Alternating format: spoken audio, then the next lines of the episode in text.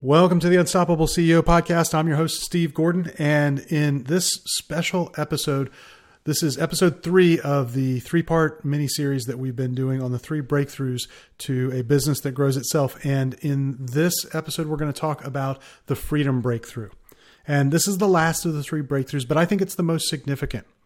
And it comes a little bit later in the evolution of your business. It comes after you've gone through the demand breakthrough, after you've created enough demand so that you've got all the prospects that you can handle. And it happens after you've gone through the market leader breakthrough, where you've created the conditions that will support premium pricing for yourself and increase your profits. As you continue to grow, you're going to get stretched to a point as the business leader, as the entrepreneur in a professional firm that it's going to it's going to begin growing beyond what you can keep up with in terms of business development. To to really get to true freedom, you've got to make it through this this next key milestone. Honestly, this is this is the fun one because this is where you get to experience the real promise of entrepreneurship, which is getting to a point where you've got a business that's creating cash without you having to be there all the time to create the cash. And in professional services, that is particularly difficult because most of the time in professional services, you're the one, you're the expert delivering the service. You're trading hours for dollars. Even if you don't bill by the hour, you're still trading hours for dollars most of the time. So, to begin to scale that up, a couple of ways to do it. Certainly, you're going to bring in uh, you know staff underneath you to help fulfill the work but the hardest role to replace is the business development role. Probably in this type of business more than any other because people really think they want to see your face or you believe that they have to see your face to be able to come and do business with the firm. But that's really not true. And so what we're going to talk about in this episode is we're going to talk about the steps that you need to take to begin to remove yourself from some of the business development activities so that you can begin to get that freedom so that the business can actually create cash while you're not there. You can bring in clients without you being present. When you get there, it's powerful. And so let's break it down today and how to do that. So the the thing you've got to understand is that in most firms, the the the sole owner, if it's a sole owner, or the managing partner, is typically charged with kind of being the rainmaker and going out and doing the bulk of the business development. That's great, but oftentimes that person can can turn into a little bit of a lone ranger. You know, if something happens to that person, puts the business at risk.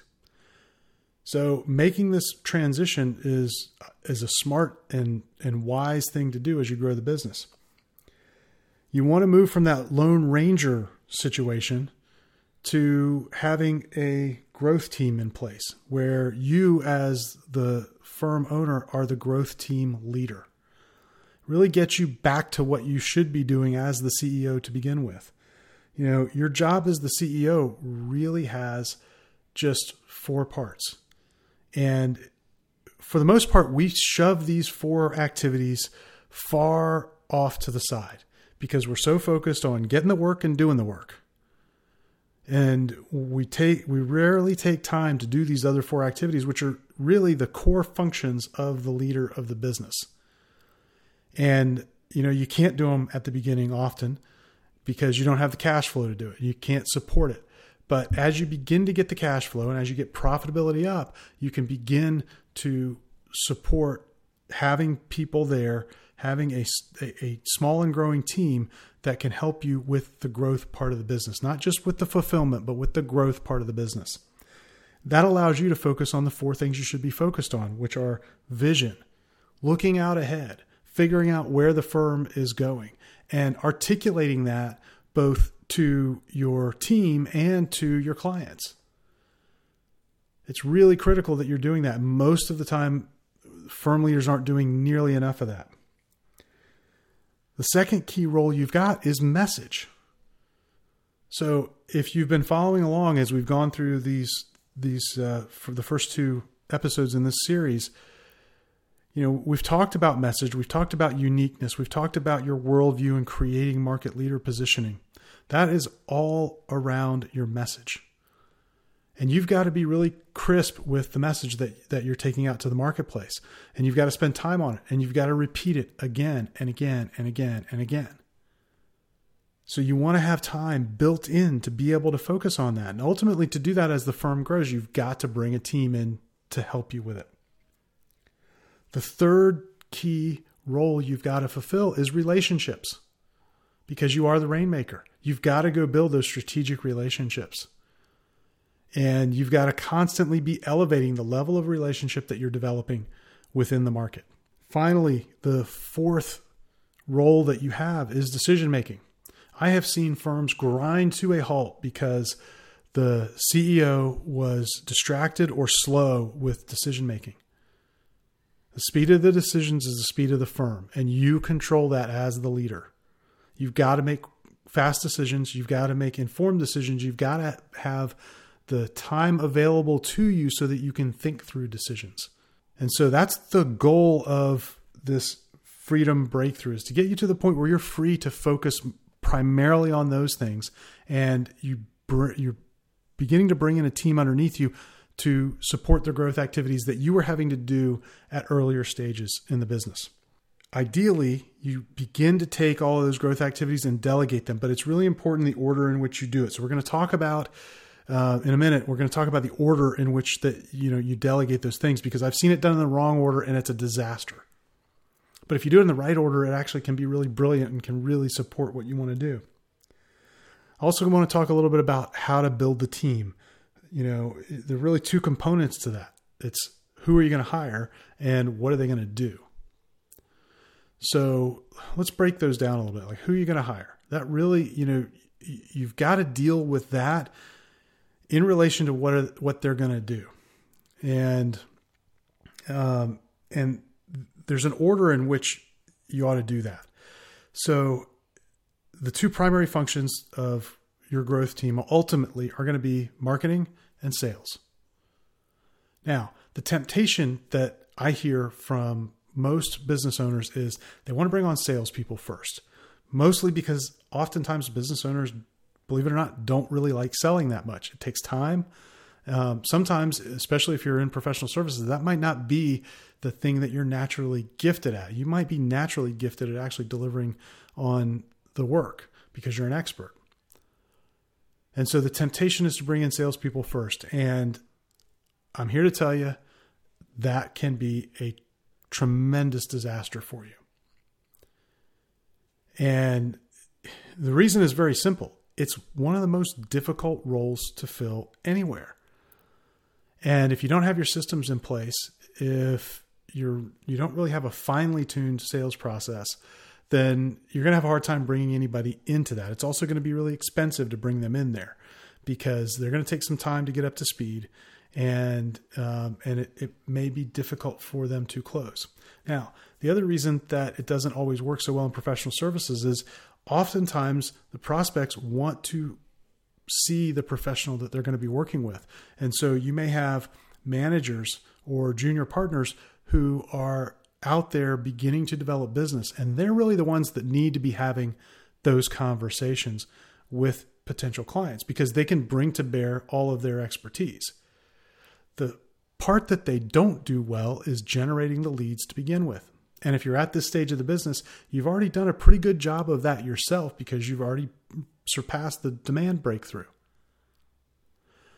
So the the first easiest thing that you can get off of your plate is actually the marketing. That's where you want to begin building your growth team. And as you do that, you really want to be looking at um, at, at building it around the marketing tasks that are to begin with somewhat administrative. You know, the sending out of your platform, the writing of content, you can even take it so far as if you're doing interviews, you can have someone interview uh, interview people um, who are in your network, and another member of the firm do that. There are a lot of ways that you can pull someone into marketing where it would be almost impossible to get them to get the same effectiveness and and do it at a reasonable cost in sales. So start with the marketing and start documenting the things that you're doing that take time that could easily be put off onto another member of the team. And that's the best way to begin building your growth team. You want to be thinking about how am I creating content that shares our message and our worldview and take care of that because that's really time consuming. And then how can I be maximizing the distribution of that content? And then from there, how can I take part of the relationship building role that I have and put that to someone who can at least handle some of the administrative part of the relationship building and maybe handle some of the lower level relationship building, leaving the strategic relationships to you. So you want to begin thinking about dispersing activities in, in that order. Now, once you've done that and you've got a team in place, even if it's just one person and you've offloaded some things and you're delegating and, and you're beginning to get some freedom and you're beginning to get growth when you're not there, you've got to have a way to keep track of it. And one of the things that we work with our clients on is developing a what we call a growth dashboard. And your growth dashboard really needs to to track no more than about five or six things. The first most important thing it needs to track is leads, lead flow. How many leads do you have, have coming in for a given period of time? And what are the cost of those leads? So you want to look at those two things first. And you can almost manage the entire marketing process off of those two statistics. How many leads do I have? And what's my cost per lead? And assuming all of your other systems are working, then those will really tell you what the future of the business is going to look like. What we like to do is we like to actually model those using what we call trailing 12 month charts so that you see a, a trend line that removes any seasonality and will show you over, over a 12 month period am I up, am I down? And by doing that, it allows you to have an early warning system for when growth is not happening, for when you need to jump in and augment what your growth team is doing, because inevitably that's going to happen especially as you go through a transition and they're getting up to speed and you're trying to, to train them. You're going to have blips where growth goes flat, maybe, or goes down a little bit. And you want to be able to step in right away as that's happening and correct it. Without having that growth dashboard, you're not going to be able to do it. Now, you're probably going to want a few other metrics on there. In for most firms, the sales process consists of just a handful of really key steps. You know, maybe it's that somebody came to your seminar or your webinar. Maybe it's that, you know, someone was referred. But whatever those key steps are, you can write those out and begin tracking those three or four or five, and probably no more than that, key conversion points in your sales process where you know if someone gets to that stage, the likelihood of them moving on to the next stage is pretty high. And you want to track those things on your growth dashboard. By having all of that, it allows you to get real freedom and have comfort in that. You're not away from the office worrying all the time. You're not focused on the other four activities, the vision and, and the message and the relationship and the decisions, you know, and worried in the back of your mind what's going on with my marketing because you've got a snapshot of the critical things at all times when you get there, you you have this now ability to get free of the business. The business can grow while you're not there. You've got clients coming in, leads coming in. Once you've got the marketing delegated, you can circle back around and begin empowering people on the team to have sales conversations. And know that they're always going to be talking with well qualified leads instead of having to go out and do their own prospecting, which I can almost guarantee you they're not likely to do very well. And so if you build your growth team in that order with those things in mind and with the idea that it's the whole purpose is to free you up to focus on the four core roles that you have as the leader, you're going to get yourself in a position where your business really is going to be able to grow by itself based on system strength. That's a really, really key accomplishment. It's what we all want to be working for in our businesses. And so, um, as we wrap up this three part mini series, again, I hope it's given you some things to think about. And I want you to be honest about where you are in the process.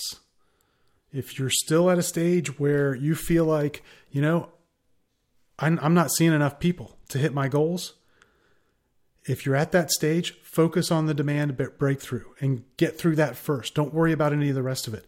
Get through that milestone first because until you get through that one, it's going to be really hard to execute on the other two. If you're at a stage where you've got all the leads you can handle and you're butting up against price competition and you feel like you should be raising your fees, but you're a little bit concerned about doing it, then focus on creating the market leader breakthrough for yourself in your business. Get through that stage. Get your pricing up, get your profitability up, because that's going to enable you to then tackle the third stage, to really tackle the freedom breakthrough. You need to be very profitable to do that because you're going to begin incurring some higher costs. You're going to begin to move some of this work from you as the firm leader onto other people. And if you've not gotten to a point where you've got high profitability, where you're able to charge premium fees because people recognize you as the market leader, it's going to be really hard to do that. So take them in order and take them down and get to the place where you've got the freedom breakthrough. And uh, and as you get through each stage, I want you to send me an email. Let me know, hey, I made it through the the demand breakthrough. You know, or send me an email if you're if you're there trying to figure out how to get through it, let me know. We can help. So I hope this has given you a new perspective on how to approach the growth of your firm. And, uh, and I look forward to hearing from you as you make it through each of those different milestones. Talk soon.